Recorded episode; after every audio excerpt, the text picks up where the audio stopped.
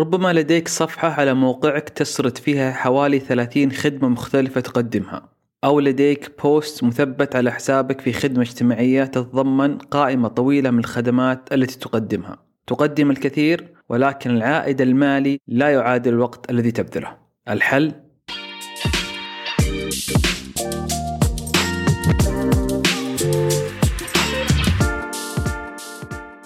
مرحبا فيك.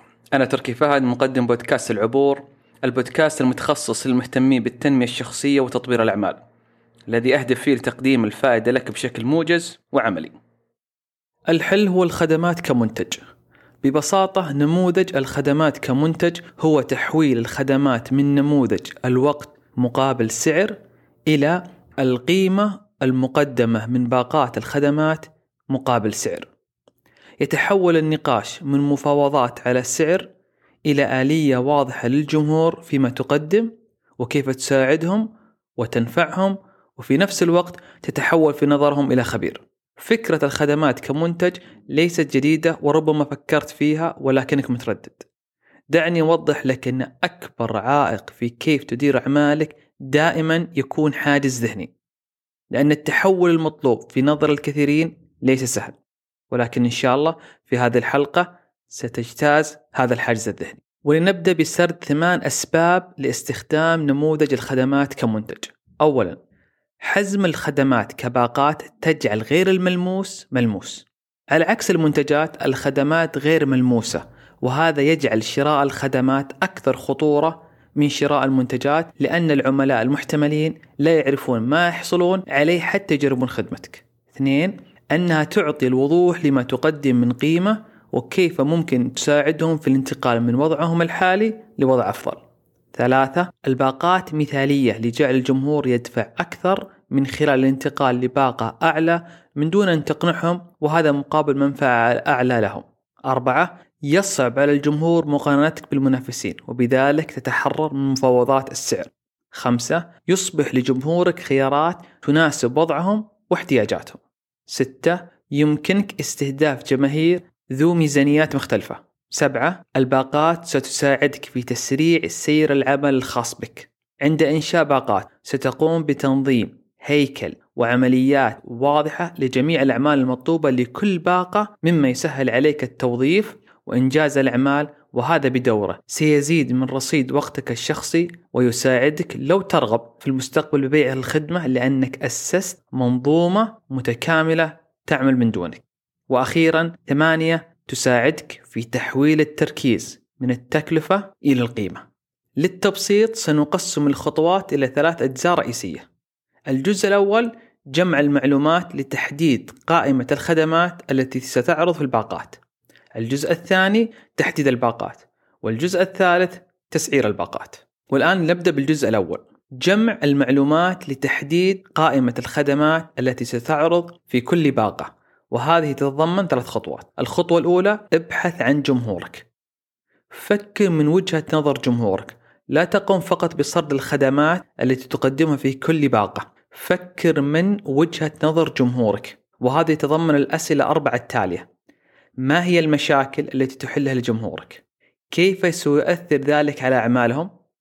لماذا يختارونك؟ ما الذي تقدمه ليقدمونه منافسينك؟ تجنب الحديث عن السعر تذكر أن تركز على القيمة لأن بالتركيز على القيمة وكيف تقدمها يمكنك طلب سعر أعلى السؤال الرابع كيف تعمل الخدمات المتعددة في كل باقة معا لتحقيق أفضل نتائج لجمهورك المستهدف الخطوة الثانية تحليل عملك فكر في المشاريع السابقة لمعرفة ما نجح وما لم ينجح وما تريد الاحتفاظ به. فمن المحتمل أن تكتشف أن بعض الخدمات لا تستحق الاحتفاظ بها نظرا لأرباحك مقابل الوقت الذي تتقاضاه. راجع مبيعاتك السابقة لتحديد الخدمات التي يجب الاحتفاظ بها والخدمات التي يجب حذفها. فمن المحتمل أن تجد أن بعض الخدمات تجلب المزيد من الإيرادات والأرباح مقارنة بغيرها. استخدم الأدوات والتقارير في برامج المحاسبة لديك لفهم أشياء مثل الربحية والتدفق النقدي بشكل أفضل لمساعدتك في اتخاذ قراراتك. الخطوة الثالثة تحليل المنافسين. راجع المنافسين في مجالك. ماذا يقدمون؟ ما هي باقاتهم وأسعارهم؟ تعلم منهم.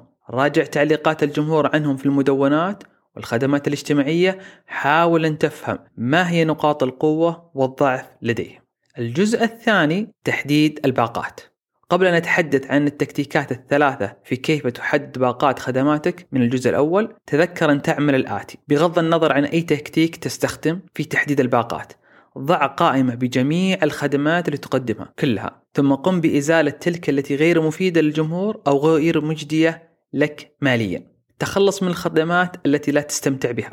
تذكر بعض الخدمات أساسية والبعض الآخر ثانوي. ركز على الأساسية في تصميم الباقات للفئات المستهدفة. ضع الخدمات الثانوية ضمن الخدمات الأساسية المناسبة لها لإضافة قيمة أعلى لتلك الباقة. والآن إلى التكتيكات الثلاثة. وأول تكتيك في كيف تحدد الباقات هو حزم الخدمات معا لتأسيس باقة واحدة. يمكنك تجميع العديد من الخدمات معا لإنشاء عرض أكثر قوة وملائمة لجمهورك في باقة واحدة. على سبيل المثال عندك مؤسسة تتخصص في كتابة المحتوى وتركز على كتابة مقالات المدونات والكتب الإلكترونية والدراسات. اكتشفت أن جمهورك يعاني من عدم معرفته في كيفية وضع خطة محتوى لحملاتهم السنوية أو يحتاجون مساعدة في جدولة منشوراتهم على الخدمات الاجتماعية. بعد ما عرفت هذه المعلومات يمكنك أن تضمها في باقة وهذا يعطي باقات قيمة أعلى. التكتيك الثاني وهو أكثر شيوعا مستويات الخدمة المختلفة. يلبي هذا التكتيك احتياجات العملاء ذو الاحتياجات المختلفة والميزانيات المختلفة كما أنه يمنح الجمهور خيارات أكثر ويشجع على ترقيتهم لباقات أعلى. تكملة لمثال مؤسسة كتابة المحتوى الفكرة هي تقديم عدة باقات جنب إلى جنب للسماح للعملاء باختيار المستوى الذي يناسبهم من الخدمة وتتدرج الباقات في السعر وما تتضمنها من خدمات. في مثالنا يمكنك إضافة باقتين إضافية وتكون الباقة الأساسية البحث والكتابة وتحرير مقالات مدونة من 2000 كلمة مقابل مثلا 1000 ريال في الشهر. الباقة الثانية وهي الأعلى منها تكون الباقة الاجتماعية. تتضمن كل ما سبق بالإضافة لنشر وجدولة ثلاث منشورات اجتماعية يومية على تويتر وإنستغرام مقابل 3000 ريال شهريا. باقة النمو كل ما سبق بالإضافة إلى جلسات أسبوعية لمراجعة خطة محتوى المنشأة والاستعداد للمناسبات.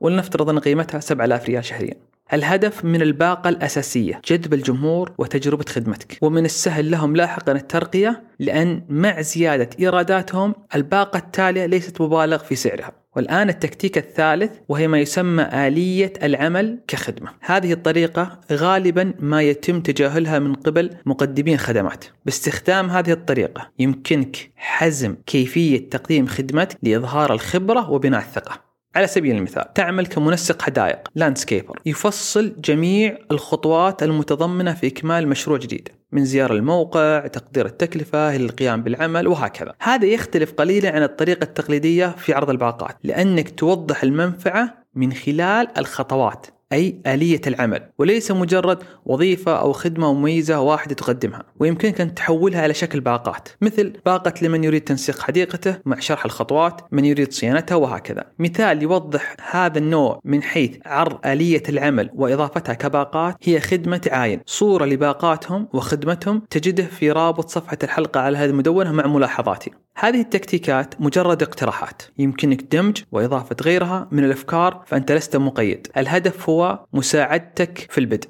والآن إلى الجزء الثالث تسعير الباقات. عند حزم خدماتك كباقة فإن الشيء المهم الذي يجب تذكره هو أنك تجبر الجمهور على التفكير في القيمة وليس التكلفة. هذا يعني أن افتراضات التسعير القديمة غير مجدية. من المفترض أن يكون ما تتقاضاها الآن أكثر مقابل خدماتك بناء على القيمة اللي تقدمها الآن. إحدى استراتيجيات التسعير على القيمة التي يمكنك استخدامها هي التسعير المتدرج. في كل باقة تتقاضى سعر أعلى بشكل تدريجي لالتقاط الزيادات اللاحقة في القيمة. تتيح لك استراتيجية التسعير هذه تجربة الأسعار المختلفة لباقاتك لتشجيع الجمهور على شراء واحدة محددة. على سبيل المثال يمكنك زيادة سعر الباقة الأساسية بالنسبة للباقة المتوسطة والأعلى منها. هذه زيادة تجعل الباقتين الأخرتين أكثر جاذبية لأن الجمهور يحصلون على قيمة أكبر مقابل استثمار أعلى بشكل بسيط. أيضا ضع في اعتبارك. قفزات الأسعار بين الباقات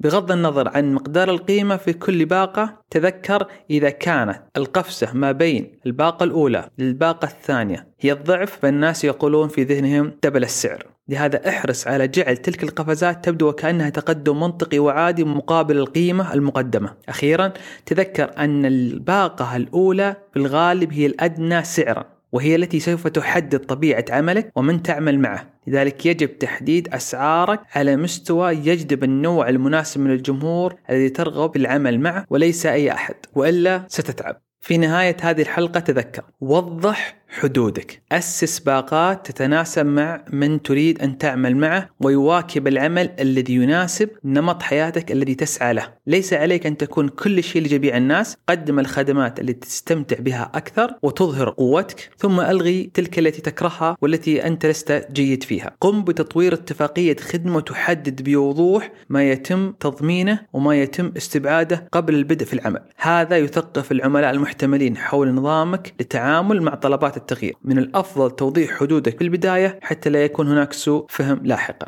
إذا لا زلت لا تعرف ما تتضمنها الباقات أنصحك بالتوجه للمنصات التي تقدم الخدمات مثل فايفر لمقدمي الخدمات. هناك يحددون باقات مقابل عمل بعضها قد يبدو رخيص ولكن هناك فئة من مقدمي الخدمات في فايفر يطلبون مبالغ أعلى. لذلك أنصحك بأن تدرسهم وأن تقرأ تعليقات من استخدم خدماتهم وتستفيد منهم. وسأضيف رابط الخدمة إذا لا تعرفها في رابط صفحة هذه الحلقة على المدونة بالإضافة إلى خدمة عين كما ذكرت. وحاول أنك تبحث عن خدمات ثم تذهب إلى صفحة الخدمات حقتهم وتتعلم منهم كيف يحددوا أسعارهم ماذا يقدمون وكيف تتغير صفحاتهم. وإلى حلقة قادمة بأمان الله.